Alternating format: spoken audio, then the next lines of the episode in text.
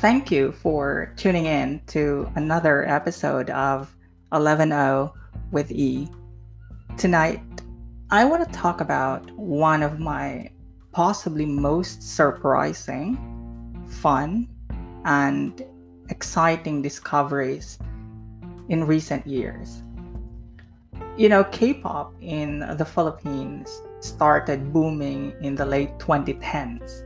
I remember hearing K pop music on the radio sometime between 2008 to 2010, but I paid them no mind. Of course, I was hooked on K drama already, so the entire Korean entertainment industry was no stranger to me. But let's just say K pop wasn't my taste of music back then.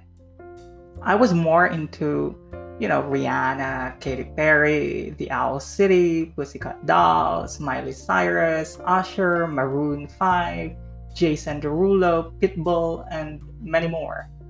Of course, I was also into, you know, Pinoy music. And on rare occasions, I resort to classical music. Suffice to say, I gave K pop no space in my own little music world. Then, in the early years of the last decade, K pop just shot through the ceiling and started its international domination. K pop music was everywhere. It's on social media, it's on radios. So, slowly, I started paying attention to this genre and browsed through a few music videos here and there, and still it did not interest me that much. It wasn't until a workmate introduced me to BTS. At first, I was hesitant, but over time, and because my workmate continuously pressed me about it, I decided to give it a go. That was in the late 2017 that means that I am fairly and relatively new to the fandom. But let me just say that my BTS Army story is probably nothing special and nothing different from most, if not all, in the fandom. But I want to talk about my BTS story not because I want to sell BTS to the non army or sell K pop to those who are not interested in this genre. I want to talk about BTS because on a few occasions, BTS's music was my escape from the sad reality that we all live in. And I think that what I'm trying to achieve here is to just share the seemingly unexplained magic of music that gets people out from the dark world they may have found themselves stuck in. So, I have a few reasons why I stan BTS. One, I think that they always attempt to, you know, humanize their stardom by fearlessly showing their vulnerabilities. I'm not sure about you, but to me, the K pop industry is a world of perfection, or at least that's how I see this industry based on the videos and a few articles I've read here and there. It's a world of perfection to me because we can hear news about certain artists that are heavily managed and criticized for their weight and are constantly told what to do and what to say by their management. And it goes beyond that because outside their agencies or their management, these idols also face heavy and cruel public criticisms. We've obviously heard about the many suicide cases in the industry in recent years. What I'm trying to say, and as paradoxical as it may sound, idols are powerless gods that are placed by the public into a microscopic scrutiny and are always at the mercy of the public's rough words and these unearthly expectations of perfection. So you would expect every idol to be at their best at any given time.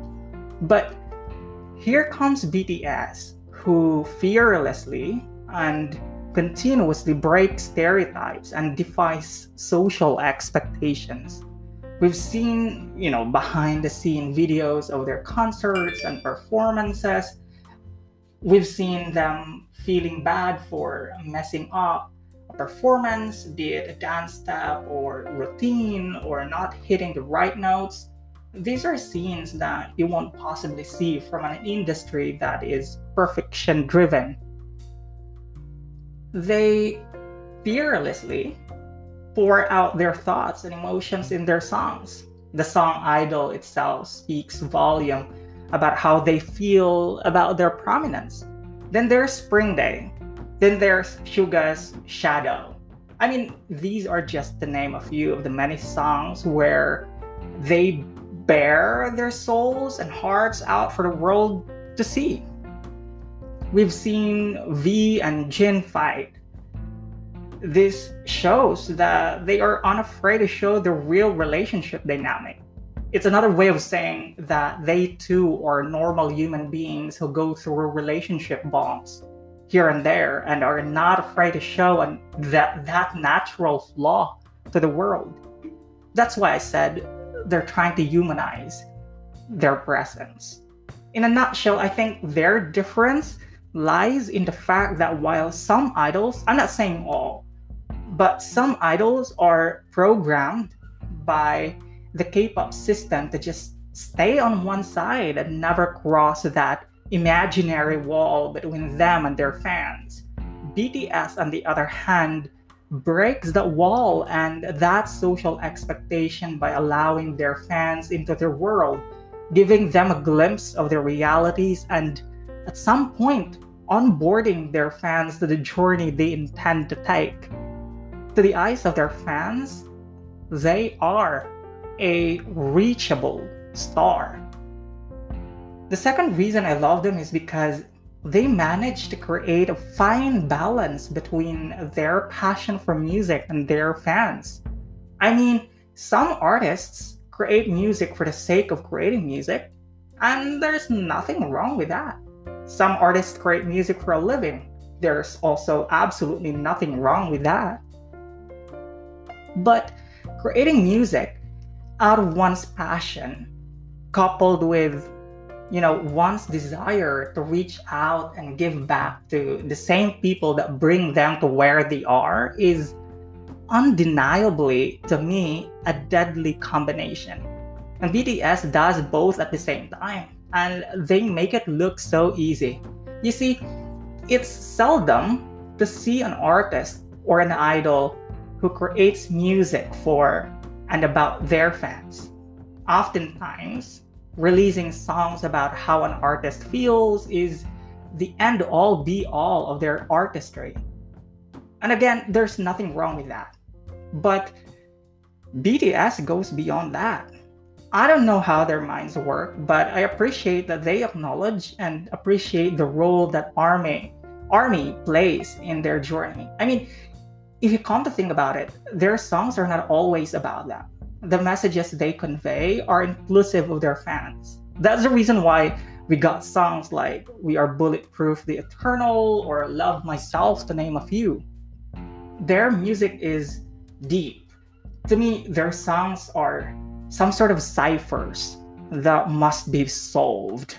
Each word in their lyrics must be deciphered to peel off their meaning and their intentions. You can't take their songs at a surface level. The beauty of their songs, I guess, is it it goes beyond the melody. There is magic in the nuances underneath each word in each of their songs lyrics. And as crazy as it may sound, I always look forward to the fellow armies who are capable of deciphering the codes embedded in their songs. I don't know about you, but I love me some mysteries. Finally, the last reason why I stan them is because they make me want to keep up with their achievements. As one of the videos on YouTube says, they've grown from nobodies to legends. They have achieved so much from UN privilege speech to becoming UNICEF's ambassadors uh, being honored with Order of Cultural Merit by the, by, by the Korean government, to so many other things that are our mortal minds cannot possibly keep up with. To many, it would just be, wow, that's great, or I'm so proud of you boys, I purple you. To you, it may just be, well, just another award in the bag that I can brag about for being a BTS stan. To me, their achievements challenge me. You see, the thing about BTS is they extend their presence from their responsibilities as artists to their responsibilities as a global citizen their achievements are somehow telling me to also go beyond whatever my current responsibilities are. Their achievements are challenging me to also, you know, create a social impact, as cliche as it may sound. So, yeah, those are my three reasons why I stan BTS. What about you? Do let me know your thoughts in the comment section below that's it for tonight's episode. Thank you for spending your 11 minutes here on 11 with E. I'll see you in the next episode. Bye.